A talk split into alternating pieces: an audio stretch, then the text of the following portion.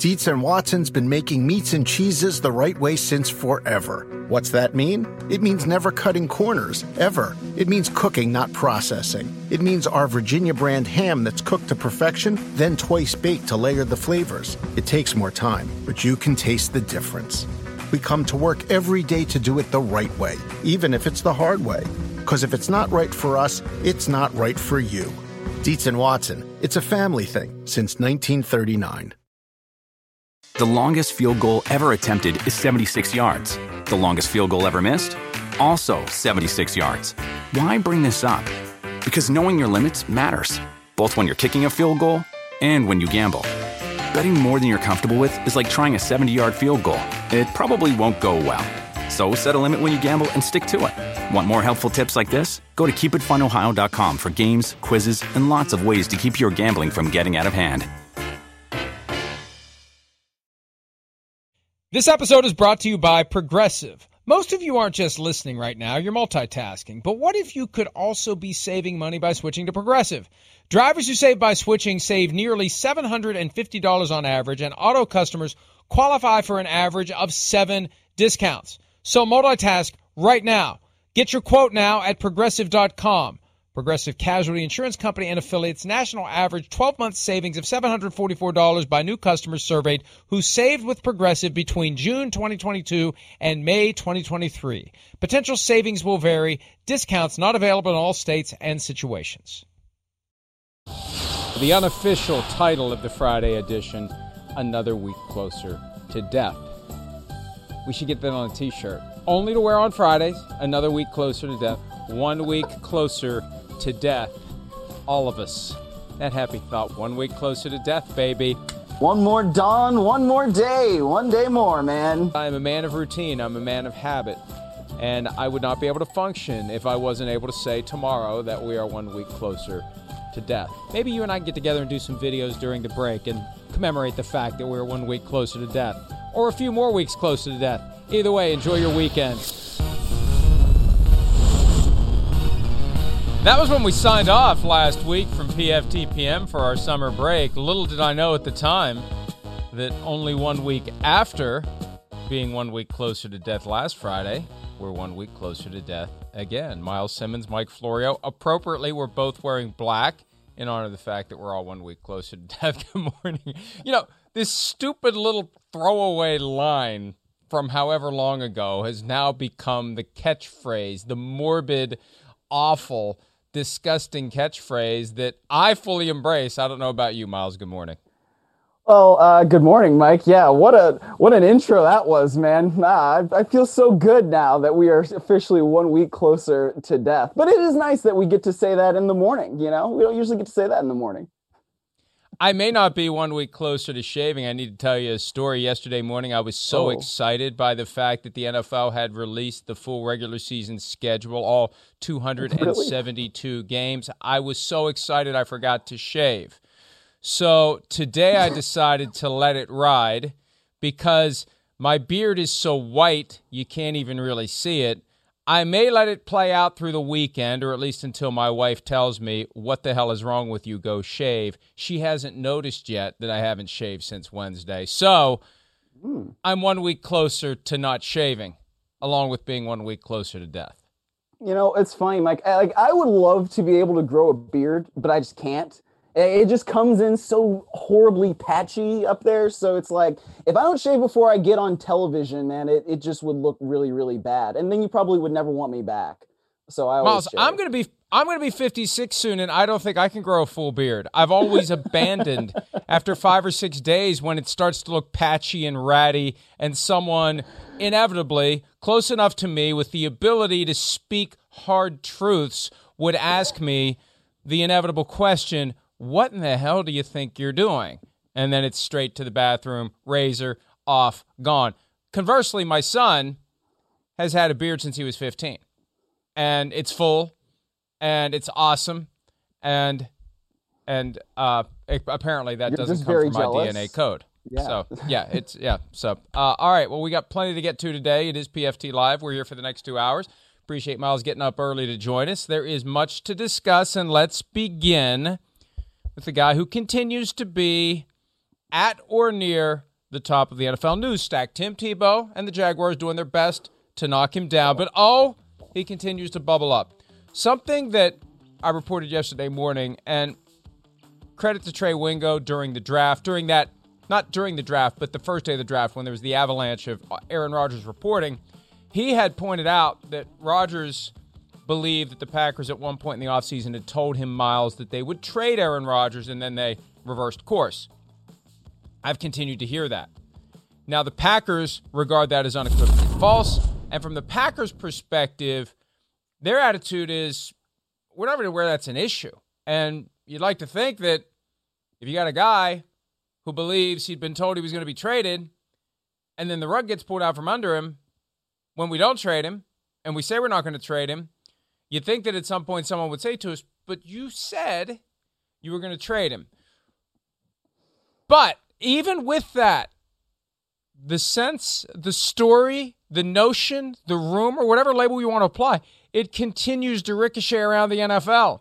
So there's something there that hasn't been fully knocked down. That Rodgers believes something was said to make him think they were going to trade him, which made him even more upset when they didn't, especially when there was an offer on the table from the 49ers that the Packers rejected a night before the draft. And pay no attention to that man behind the curtain. There was a real offer made. This wasn't a, hey, you don't want to trade Aaron Rodgers, do you? No, what the hell are you talking about? Okay, bye, have a good draft. It was much more than that. Rodgers wanted to go to San Francisco, and the Packers shut it down, Myles.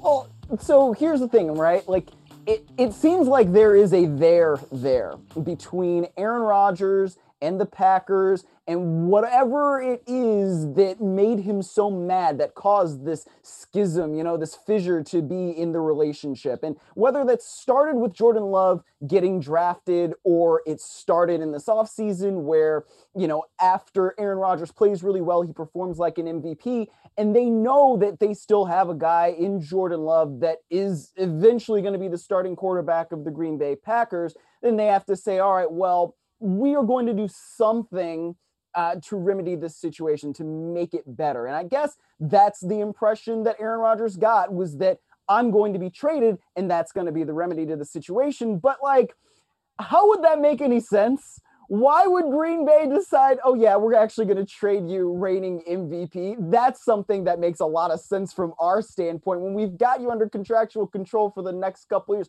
I like logically, I can say, like, okay, Aaron Rodgers might have believed that he would be traded, but why would he think that that would actually be something that would happen?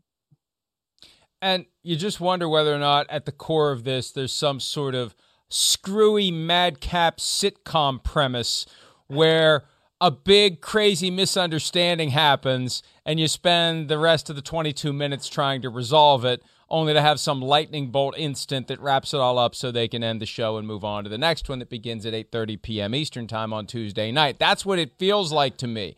That somebody said something that caused someone to think something that just kind of festered because the communication and the entire relationship has been so dysfunctional. It wouldn't surprise me at all if Rodgers genuinely believed or heard what he wanted to hear and processed it the way he wanted to process it because of his perspective and from the Packers' perspective, they're like, what the hell are you talking about? Of course, we were never going to trade you. Why did you think that we were ever going to entertain that possibility? So, look, it's just another piece of a puzzle that creates a picture that we don't know what the hell it is. The pieces are coming together and we don't know what the hell it is. And to add to our collection of pieces, that we don't know what the hell they are. Aaron Jones, Packers running back, appeared with Rich Eisen yesterday on the topic of ultimately and inevitably the status of quarterback Aaron Rodgers. Here's Aaron Jones talking about his quarterback. Sitting back, I mean, I see what everybody else sees. I mean, I haven't heard from Aaron or anybody, so I'm just I'm gonna wait till I get up to Green Bay and see for myself or hear hear it from him myself. You know, it's just I don't get caught up in the reading the articles and things like that. I'll just wait until it plays out and control what I can control. What's your sense? Do you think week one, when you're in New Orleans, you're going to be grabbing a ball from 12? I mean, that's my quarterback. That's our quarterback. Uh, so I would, I would hope so. Like I said, I hope he's our quarterback. Hope he's there week one. handing it off, and it all works out. You know, Aaron Jones deliberately choosing not to find anything out, not to determine where this is all going, not speaking to Rodgers, not seeking out information, just kind of going with the, the flow. Look, he got his contract and he's getting a decent amount of money. He probably got more from the Packers than he would have gotten on the open market. One of the reasons why he did that deal before he went to the open market. He had exhausted, I believe, given the way these things are done, exhausted all opportunities elsewhere before deciding to stay with the Green Bay Packers and take their eight figure per year offer. So, you know, he's in the the honeymoon phase of renewing his vows with the Green Bay Packers. And and you know, this is my broader concern, Myles. If you're Aaron Jones, if you're Davante Adams, if you're any other player on that team, there will be a point where being asked these questions over and over again will become tiresome. And it just underscores the fact that at some point Aaron Rodgers does need to say something. My new friend John Kuhn apparently yesterday making the argument that Aaron Rodgers owes us nothing by way of an explanation. Well, you know what? If all of his current and former teammates are going to have to do the talking on his behalf, at some point he owes it to them to eliminate this mess that they have to deal with because Aaron refuses to talk and they're all out there talking and they're the ones that have to deal with all the questions. yeah, exactly. Look. That's so funny. I'm um, one. I'm one week you know, closer to having John Kuhn's trunk searched. Yeah, no doubt. See, I will find you. Um, that's really interesting, John Kuhn. Hey, Myles, Myles, let me to... say something. Myles. oh, Myles, no. let me say something. Somebody responded to that by saying, "Gee, what is this? Who's this guy think he is? Somebody's actually looking for him." Hit says, "I will find you" with an exclamation point. How else am I supposed to interpret that? I don't know. I have no idea how you should interpret that other than like by interpreting what it says. John Kuhn thinks uh, the same thing about you that Aaron Rodgers does, apparently, man. But he's gone a step further because all Aaron Rodgers says is don't read that crap from Mike Florio. John Kuhn wants to find you. his first hmm, mistake. That's interesting. Yeah, I guess so. Look, I, I think that you're right that there's definitely going to be a point where it's just not fair for guys like Aaron Jones and Davante Adams to have to go on the radio in their media appearances and just have to answer questions about Aaron Rodgers because that's the only topic that matters about the Packers right now. It does not matter that you know it's very nice that Aaron Jones has 13 million guaranteed reasons to be okay with what's going on there right now because he just got his. But if you're somebody like Davante Adams, you'd probably rather be thinking about, hey man, how are we going to not just get back to the NFC Championship game, but actually reach the Super Bowl this year? And if you all you have to do is just answer questions about your quarterback, who is still the reigning MVP, that's gonna wear on you at a certain point. Now, I don't know if that's now because these guys aren't still aren't doing regular media. You know, I mean, OTAs are gonna start soon, and then there's probably still gonna be some sort of Zoom press conferences, and that means that guys can get shielded in some certain ways. But look, until Aaron Rodgers starts speaking for himself, it's really kind of not fair to those guys who have to speak for him, who are not the I'm retired and I'm a surrogate and I will find you Mike Florio types of people who are, you know, making their money basically off of the media now. I saw a clip from whatever show it is that John Kuhn does yesterday, and he just doesn't seem to understand the very basic chain of logic that is running through this. He speaks to Aaron Rodgers, and then he speaks publicly about his beliefs regarding the things that Aaron Rodgers wants or will do, or that this is fixable. And if Aaron Rodgers continues to speak to him after he does those things, he's clearly being used by Rodgers to get the word out. Because if Rodgers wasn't happy with the things he was saying, he would no longer talk to him. He would no longer tell him things. He would text him or call him and say, John, listen, these things you and I are talking about, they're meant for private consumption. One of Kuhn's arguments is, I'm not out there seeking to be on these shows. Well, so what? So what? You're still agreeing to do it, and you're still agreeing to talk about it. I speak to Aaron Rodgers, and this is what I think he wants. And uh, again, there's a chance that that Kuhn is one of various pawns on the chessboard that Aaron Rodgers is manipulating, and Kuhn is slowly in the process of coming to the realization that that's the case. So, uh, regardless, John. Hey, and John, anytime you want to talk about it, I'm easy to find. I'm I'm very easy to find, and I'll be even easier to find if I'm dead in the trunk of your car. Okay, uh, let's move on on that happy note. Um, one week closer to death. One week closer to death, baby, and one week closer to getting resolution. More importantly, the Aaron Rodgers situation. Because look, Myles, OTAs. He's either going to be there or he's not. Mandatory right. minicamp. He's either going to be there or he's not. Training camp.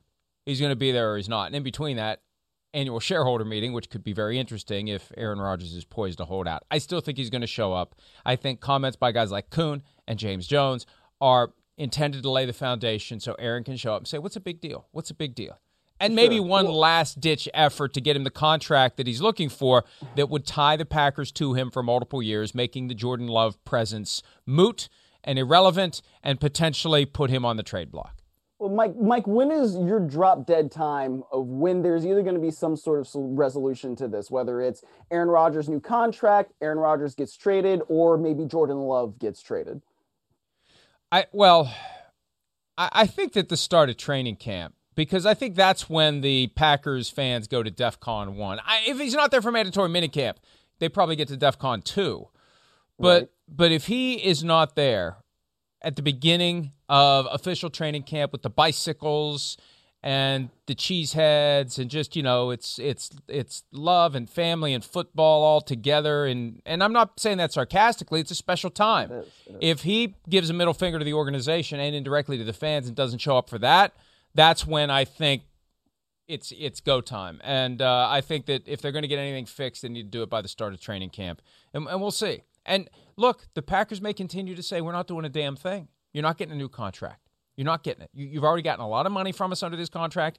You're a big boy. You're smart. You went to Cal. You know what this contract meant when you signed it. And you knew that when we got to the out years, we're the ones who hold the cards, not you. So if you don't want to play, don't play. We'll take our 30 million back that you owe us and uh, we'll move forward. We'll spend that money on other players. So I think by the start of training camp, we'll get a final resolution, and I think he'll be there, and he'll he'll remind people not to read the crap that I write, um, regardless of whether I'm in John Kuhn's trunk. All right, uh, quarterbacks that we know will be at training camp and also at rookie minicamp. By the way, the whole "Hey rookies, don't show up for minicamp and show solidarity with your union brethren" that, that it's if you haven't noticed, it's not working. The rookies are there, and I think one of the inducements, a lot of the rookies are signing their contracts. Myles, you know, yes. I Last year, I think the process was slowed down by the pandemic, but this year, it just seems to me like it's moving faster. And I was uh, bounced it off some folks on both sides of the of the aisle, the the team side and the agent side, and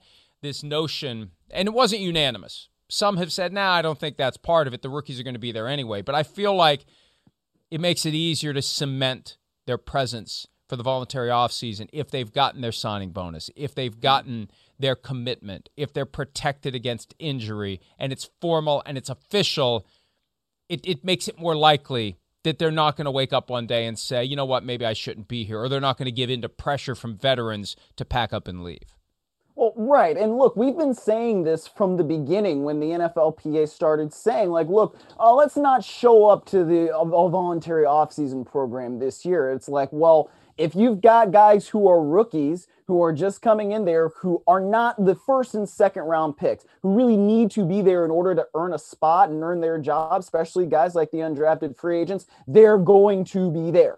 So, no matter what the veterans want to say, this was always going to be the case. And now we're seeing it come to fruition. And I think the other thing is that you're starting to see some guys who are veterans on some teams, or at least, you know, guys who are going into their second, third year, they're saying, you know what? No, we're going to show up too. Saw that from Justin Jefferson the other day going to the Vikings, and he said other guys are also still going to be there. So, Mike, that's good news for you, and that's also maybe some bad news for maybe veterans around the league who are like, no, I don't really want to go show up to that. Well, you know what? If the Vikings are going to start doing it, then that means other teams are going to start doing it too. And I think it's going to start snowballing, and we're really going to see that that effort to keep guys away is not going to work out.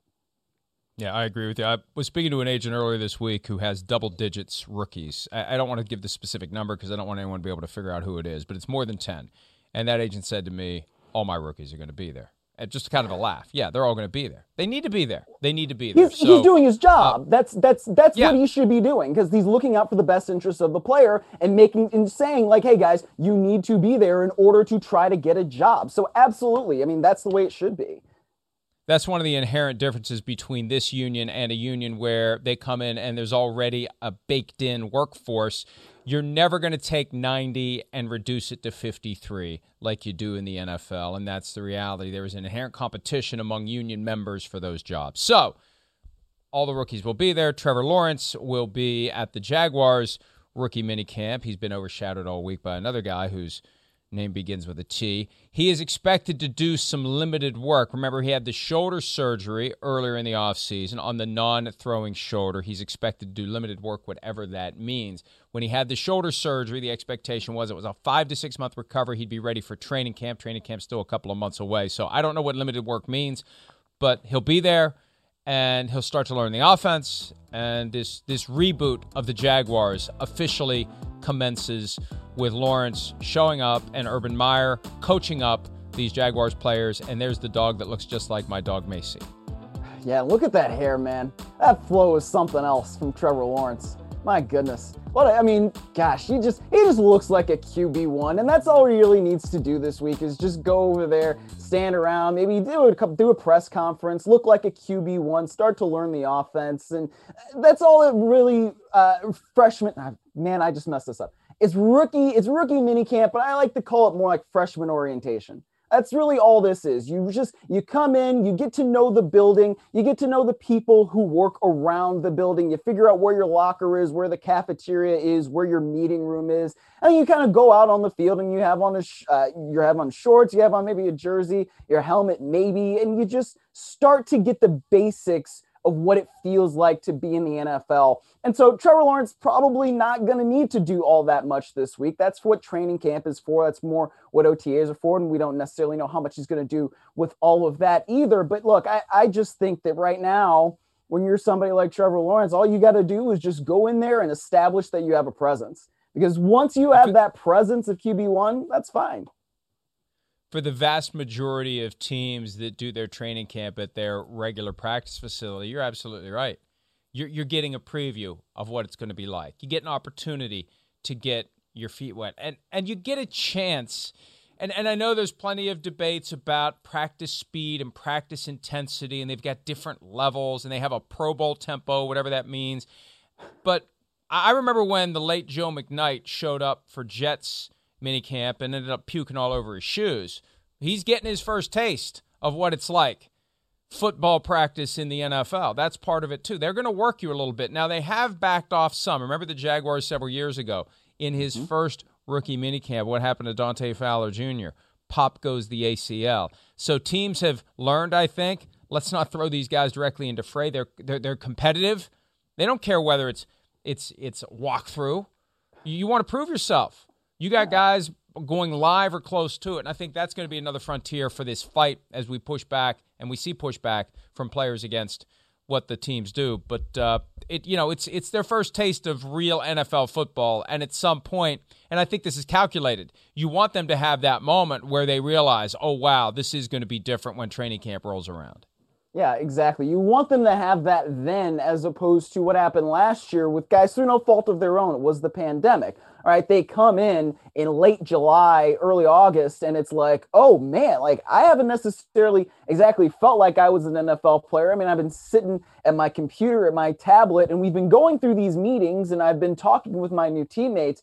But now that I'm here, it is just a much different feeling because I see my locker, I see the helmet, I see all these different things, and it really signals to me that I am in the NFL. You want to get that out of the way as early as possible so that guys can then just lock in and say, yes, I know what I'm here to do. And, you know, it's funny because there are guys who went out there and had such good rookie years, and I kind of don't know how they did it, man like when you think about everything that those guys had to go through last year that was so different than what they are typically, Justin Herbert, I mean, the way that he was able to get in there in week two and just really be uh, somebody that we think is now going to be an elite quarterback, I find that highly, highly impressive. And Joe Burrow too. You know, before he got injured, he looked really good. But this this is going to be something different for these guys, where they can come in there they can get a little bit of a sense of normalcy and they can start to establish themselves as they compete for these spots on this roster. Another quarterback who will be present, and a guy that we talked about a lot more than Trevor Lawrence because we knew where Trevor Lawrence was going. We didn't know where Trey Lance was going. We didn't know what the 49ers were going to do. He will be at rookie minicamp, and he said, among other things, I can't wait to have teammates again. This is a guy whose team, North Dakota State, played one game last year. One game. And I still don't know what the 49ers are doing, and I don't know how many years Trey Lance is going to sit on the bench. He's already got one year where he didn't play much football. Is there going to be a second year where it doesn't play much football? Is there going to be a third year where it doesn't play much football? Who knows? But at least for him, he commences the process of getting up to speed. And I think it's a crash course because ideally, what the 49ers should want is Trey Lance to be ready to go. That the coaching staff believes it, the locker room believes it. He's ready to go. Jimmy G, you go to him late August and you say, "Hey, we need to cut your pay to 12 million or it's take a hike time." That's what they should hope they're able to do. If they can't trade him, you don't pay him 25 million, you don't have to pay him 25 million. The guy that we gave up three first round picks and a third round pick to get is ready to go. Right, exactly. And this, I mean, it reminds me of the Carson Wentz situation, and it's an easy comp to make, especially because we're talking about two North Dakota State QBs. But look, I think everybody thought, or at least the prevailing thought was at that time in 2016, that Carson Wentz was not going to necessarily start the season as the starter because they had somebody like Sam Bradford. But as time went on, it became clear that Carson Wentz could start in week one. And so then when that catastrophic knee injury happens with Teddy Bridgewater in uh, Minnesota, then Sam Bradford gets to be traded and the Eagles pick up an extra pick. So I, I think you don't first of all, you never hope for anybody to get like a catastrophic knee injury. That's something that you certainly don't want to see, but usually something happens in August. And I think that at a certain point, uh, the 49ers are probably going to say to themselves, well, if we can get something for Jimmy Garoppolo, then that's probably what we want to do. Because at least that's the ideal situation. Because you don't want Trey Lance, I think, to sit for another season of football. It has been so long since he was playing football consistently. When you're talking about, man, I can't wait to have teammates again because it's been that long since you you've had them, since you've been able to go out there and compete with guys. And that's something that QBs love. You know, they love to be part of the guys, they love to be leaders, they love to be teammates. So if that's what usually if that's what they want, then that I think is going to really kind of help Trey Lance to be like, all right, I need to come in here and I need to establish myself as somebody who is going to challenge Jimmy Garoppolo for this starting quarterback job for week one. And I think it's going to be interesting to see how this plays out over the next couple months. Yeah, and crash course, learn the offense, get Kyle Shanahan to the point where he can trust this guy. I think that is one of the key aspects of the Trey Lance and any young quarterback for Kyle Shanahan. Can I trust you? Are you the guy that can be? And Chris Sims always talks about this as it relates to Jon Gruden. It's his high end performance sports car, and you have the keys to it as the quarterback. Can you be trusted with those keys? That's going to be one of the challenges for Kyle Shanahan. And if there is any truth to the idea, and I think there is truth to the idea that he wanted Mac Jones when they traded up six, seven weeks ago to get the pick that became Trey Lance, that may make him more likely to not be willing to hand the keys over immediately. And maybe they are maybe they are hmm. locked into Jimmy Garoppolo for a year. The thing about the 49ers, if they're trying to create the impression among the rest of us that we don't know what they're doing, they're succeeding. Because I don't know what they're doing. and I really do wonder at times whether, when we look at the broader scope since March 26 when they made the trade, whether they know what they're doing, Myles.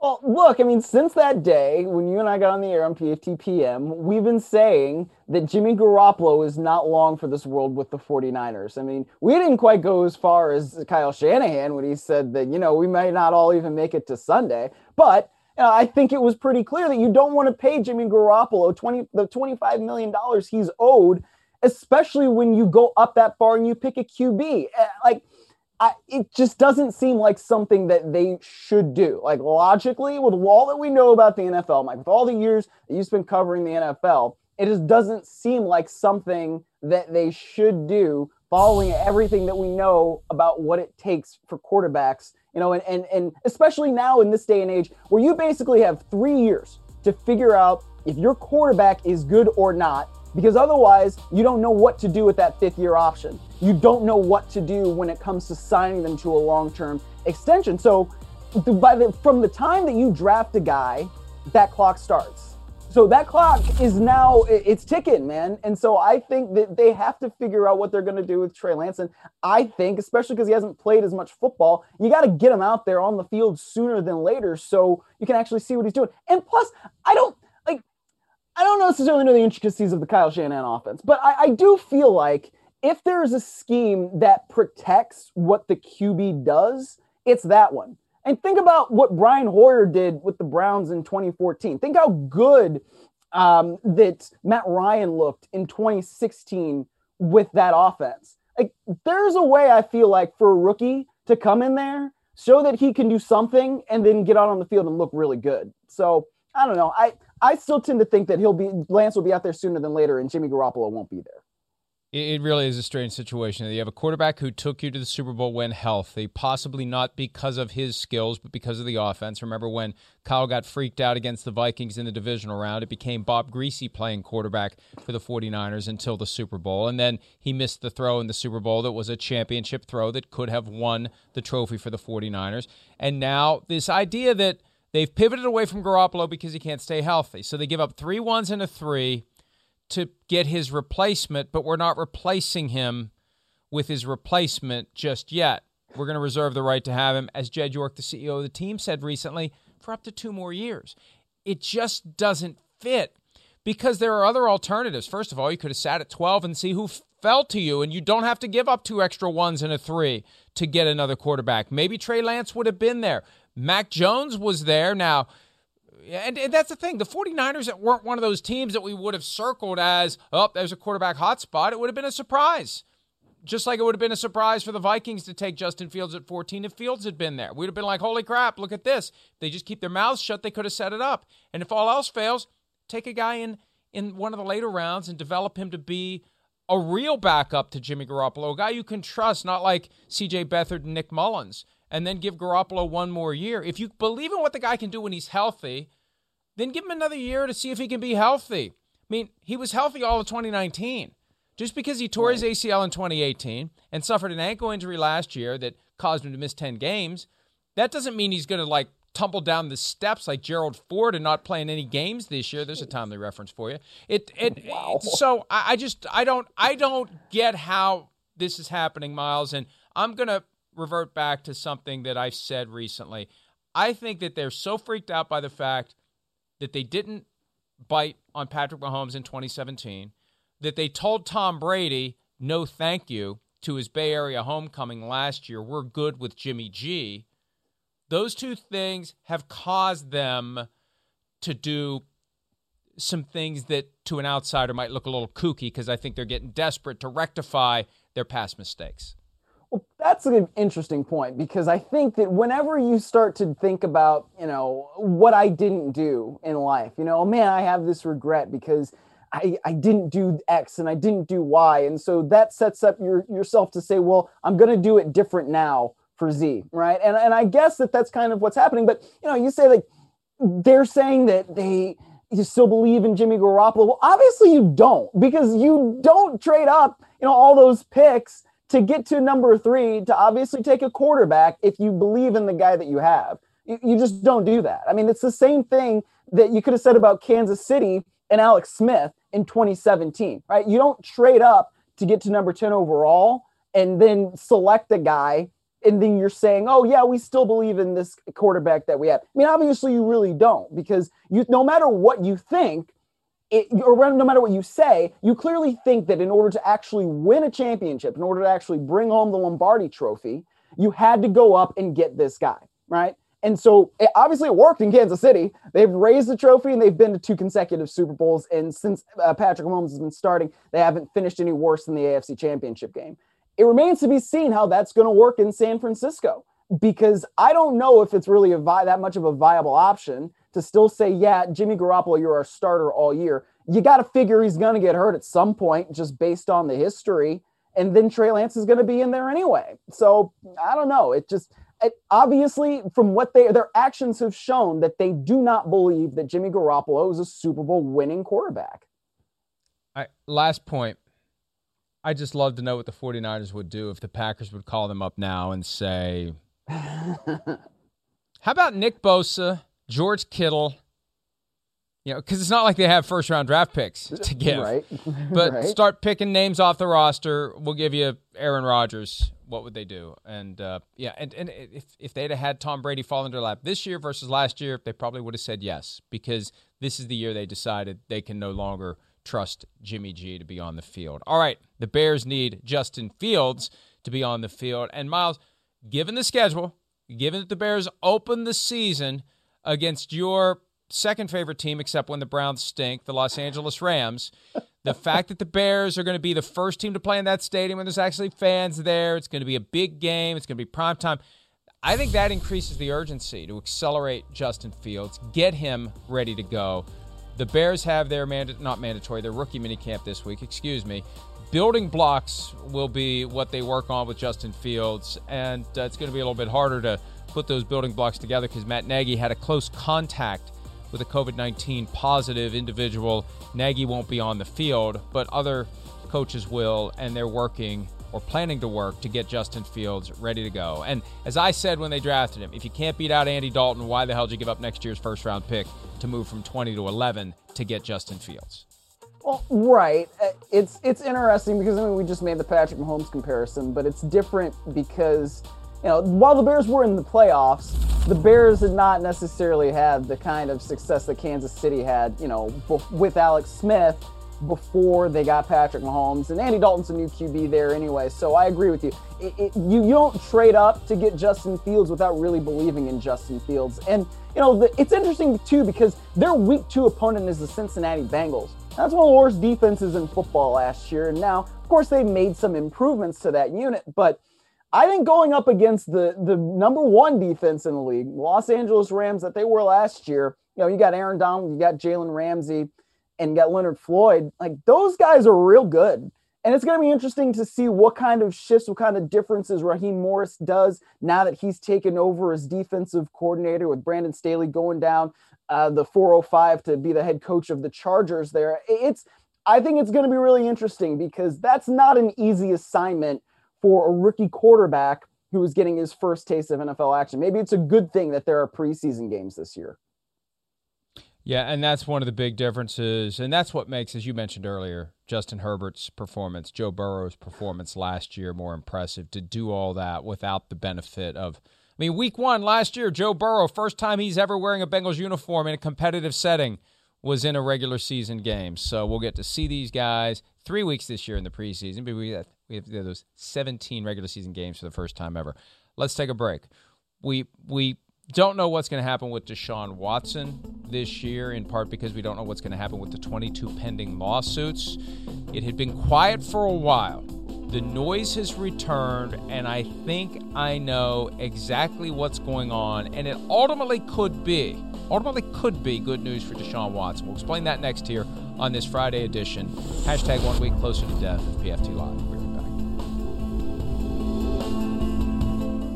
The longest field goal ever attempted is 76 yards. The longest field goal ever missed? Also 76 yards. Why bring this up?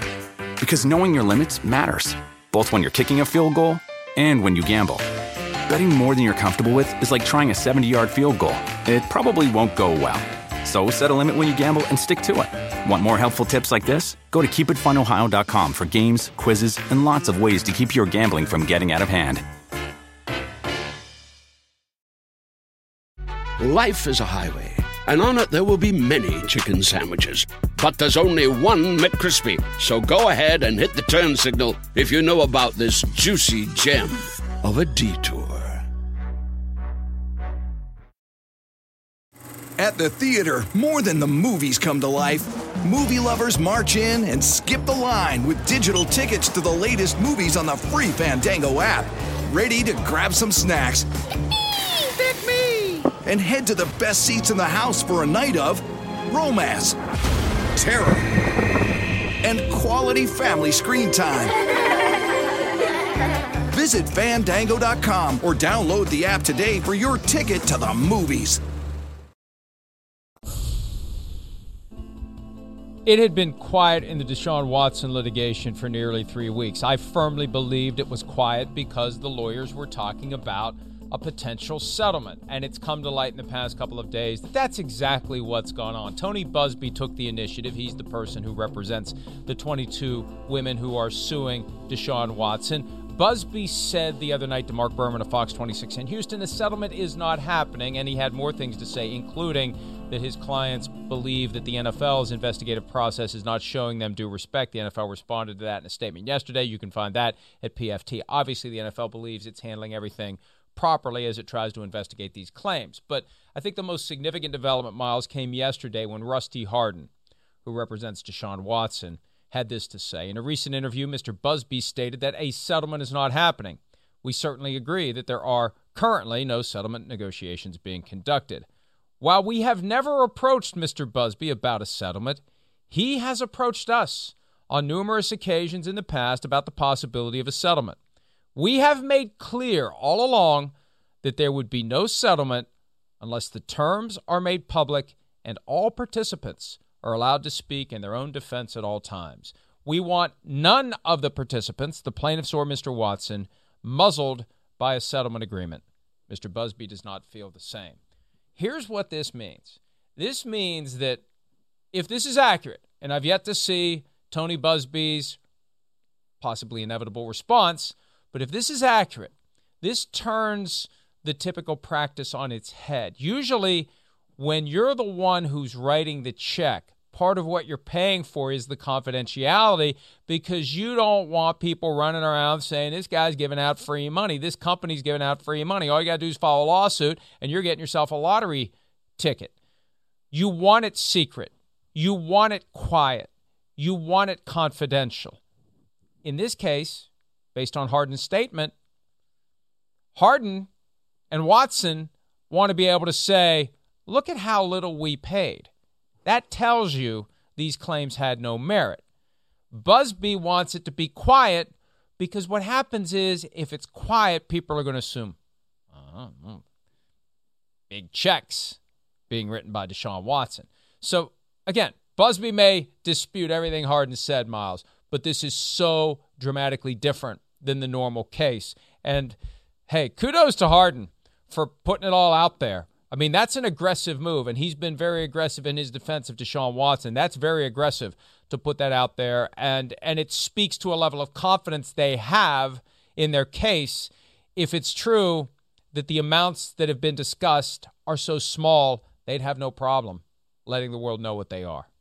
Right. That's that's the interesting thing to me. It's it's kind of like this is the first step in sort of turning the public perception um, in I don't want to necessarily say in favor, but it's kind of what it is in favor of Deshaun Watson. You know, it, it because to this point, it's basically been look, look at all these cases. You can't ignore the fact that there are 22 cases against Deshaun Watson. You can't necessarily ignore the fact that there are upwards of 40 massage therapists that he's used in the past couple years, based on the 18 that came out um, with statements in favor of Deshaun Watson as well. So now I feel like when you hear something like, look, we want all of this to be public, which is honestly, I mean, it's not something that I feel like I've ever heard of before in, in something like this, where uh, the person, where the defendant would want that all of this stuff out in the open and to be able to talk about it publicly and for the plaintiffs to still be able to talk about it publicly and for the settlement amount of money to be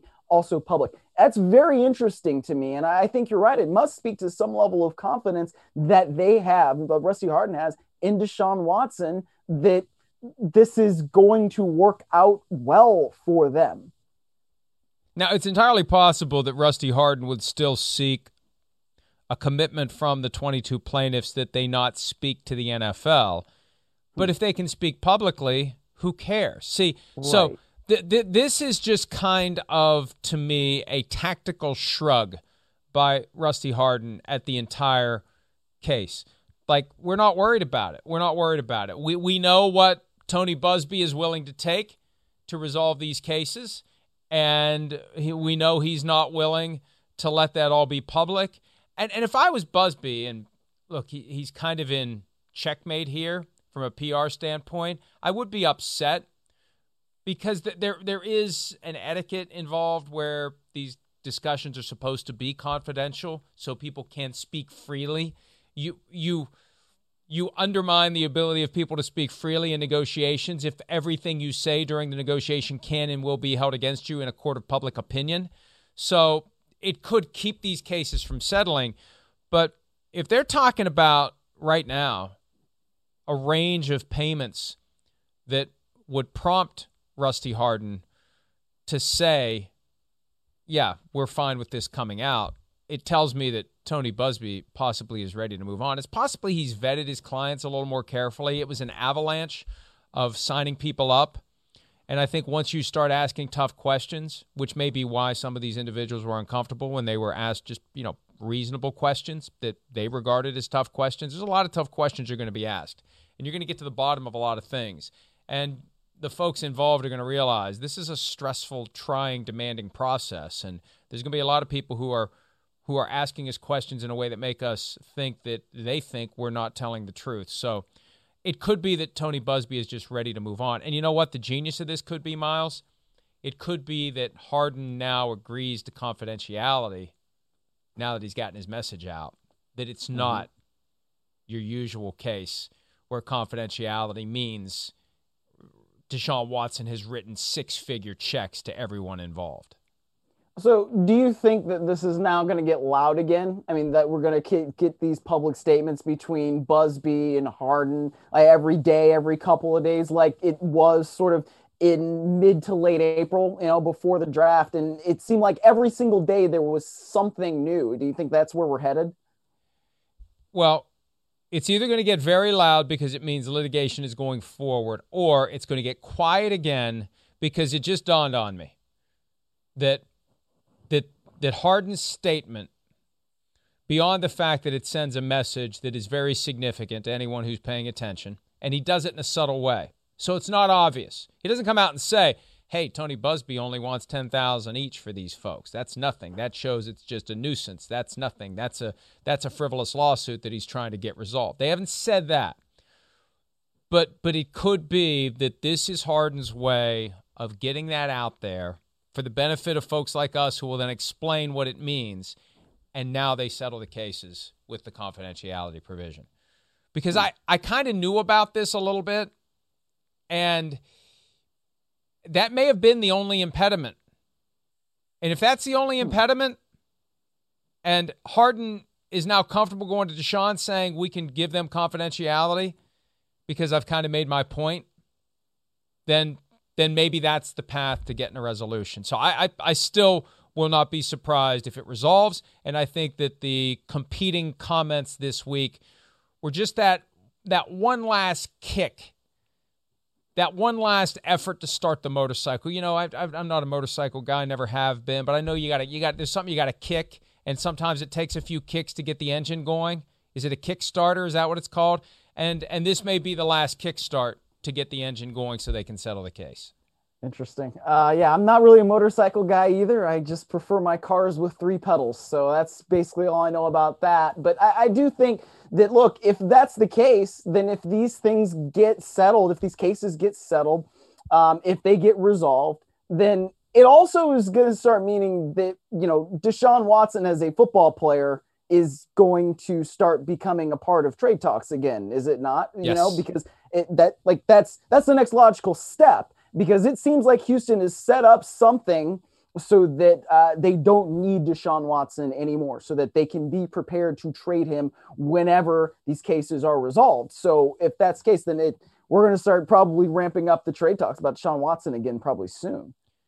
Dolphins, Eagles are the two teams I would watch. And if the cases are settled, even though Watson will likely be suspended by the league, you can't have these 22 claims with these tawdry facts out there and have no consequence given what they did to Ben Roethlisberger 11 years ago. Or, or they can, they can do whatever they want. But uh, once the cases are settled, I think that's when he's in play to be traded. All right, let's take a break. When we return, a guy who was traded by the Panthers to the Broncos has some things to say about his one year with the Carolina Panthers. We'll discuss that next here on Pro Football Talk Live. I think, man, like that organization, they'll have to like just practice different things, you know, in, in, in different ways. Um, like one of the things we didn't do much of when I was there, we didn't practice two minute really. We didn't practice red zone. You walk through the red zone stuff, and then Saturday you come out and practice red zone, but you only get like 15 live reps, and guys oh, reps will be limited. You know, I'm not going to delve into specifics about our process. Some of that to me is specific to us. Um, but I feel really good about our preparation and the, the amount of work that our coaches put in and the amount of work that our, our players put in, the amount of practice work. I think we push them in a really smart way. So, you know, you have 140 guys in a locker room. Guys will disagree on some things sometimes. Um, you know, when, you know, uh, we can't ask everyone to, you know, uh, agree with everything. I, I, feel really good about what we do. I want to make sure I say that I feel really good about the way we practice and our process. I'm disappointed to hear that he didn't feel the same way. 140 guys in the locker room. Did he accept both the Panthers and the Giants coaching job? There's not 140 guys in the locker room. What the hell was that, Myles?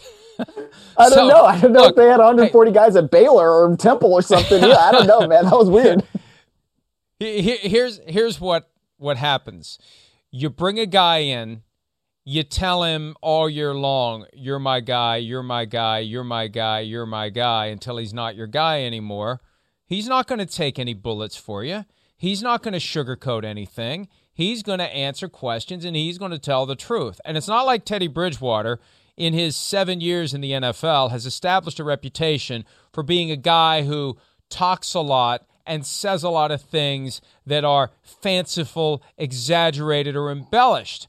I think that's the most I'd ever heard Teddy Bridgewater talk in one continuous setting, frankly. He's a guy who's very guarded, he's private, he's quiet. And for him to come out and say that, I have no doubt that he's telling the truth. And, you know, this is just part of the adjustment when you bring a coach to the NFL who has very, very limited NFL experience. Matt Rhule was the assistant offensive line coach with the Giants back in 2012, I believe. So it's part of the adjustment. It's part of the growing pains. There's only so much time you have on the practice field, and you've got to to budget it just like if you're at the buffet line, you only got one plate. Well, you can come back, but there's only so much food you can fit on that plate, Myles. And you got to decide what it's going to be. What's your priority? And that's what that's what Matt Rhule decided last year. And I have no reason to doubt Teddy Bridgewater. Boy, Mike, you got to go to more buffets if you think you can only have one plate, man. Like you got to. If you're going a time. I mean, nah, maybe, but like if you're you at the breakfast do you do double plates? Do you oh, do double absolutely. plates? look, if it's breakfast buffet, I'm I'm definitely putting a waffle on one plate, I'm getting pancakes on another, and I'm making sure that I've got a sufficient amount of bacon on both. So I don't know what buffets you're going to, but you got to go to some better ones, man. I don't go to buffets because I can't. Once I start, I can't stop. Oh yeah, I'm sure that's that. the only I'm aware reason. that why. limitation. Well, well, well, before the pandemic and the whole. I'm but, too yeah, fancy for um, buffets. No, that's how that came off, Mike. That's no, no, no, no, no, no, no, no, no, no, no. And, and I and I, I always the buffet was always a, I'm very neurotic if you haven't noticed. It was always a source of stress for me because back when I didn't have much money, I I I felt like I had to eat enough to get my money's worth, but I didn't want to eat so much that they had to roll me out of there in a wheelbarrow. So I I just was always like, have I eaten enough to justify the 4.99? But have I eaten so much that, you know, I'm going to gain five pounds from this experience? So I never was really a big fan. Well, that's that's fine. Look, you've just uh, learned uh, more about me than you ever wanted to know. Perhaps that's true. Uh, but with Teddy Bridgewater, look, I, I, think that you're right. He's not necessarily a guy that usually comes out and says all that much, especially things that are that particularly critical. But I think over the course of the season, where you had Teddy Bridgewater, you know, not be able to get the team over the hump late in games. that is one of the reasons why I think Matt Rhule and the organization really kind of soured on Teddy Bridgewater. I mean, you had um, you had David Tepper, the owner of the team, basically come out and say, "Look, we have to be better at the end of games." And when you're the owner of the team is saying that publicly, and it's a pretty, you know, pointed criticism at the QB, then you kind of know that your term there is going to be over. So, I mean, it's not that there's any love lost, I guess, between the two sides, but yeah, I don't see why Teddy Bridgewater would feel like he has to defend the practice uh, schedule for a team that he's no longer on, especially when that team kind of blamed Teddy Bridgewater for some of those late game failures. And and you know, I, I got an issue with that. Look, they, they they knew what they were getting in Teddy Bridgewater. He wasn't fundamentally different last year with the Panthers. And when you consider the fact they didn't have Christian McCaffrey for most of the year, um, I, it's David Tepper is obsessed with getting a franchise quarterback. So th- they got smitten with the idea that Bridgewater could continue what we saw from him in 2019 when he was 5 and 0 as a starter with the Saints, work with Joe Brady and reach a next level. And it didn't happen. So they write it off and they move on to the next guy. And if it doesn't work with Sam Darnold, that's why the, the cautionary tale for Darnold is they're in love with you now. They'll fall out of love with you quickly. And they'll move on from you and they'll they'll pivot to someone else because Tepper wants a Patrick Mahomes, he wants a Tom Brady, he wants an Aaron Rodgers, and he's going to keep swinging the bat no matter what it costs him until he gets the guy that he wants. And this year it's Darnold, and next year it may be someone else. And if it ends up that Darnold's the guy, great. We problem solved. We got a quarterback for 10 years, and we're going to go contend and compete every year. That's exactly what Tepper's doing. And uh, Bridgewater learned it the hard way. Darnold may learn it the hard way, and they'll keep learning that lesson until they find the guy that they want. All right, let's take a break. When we return, some nuggets about the schedule. The thing that had me so excited yesterday, I forgot to shave, and this year or, or today, I decided the hell with it. I'm not doing it either. We'll discuss those nuggets when PFT Live continues right after this.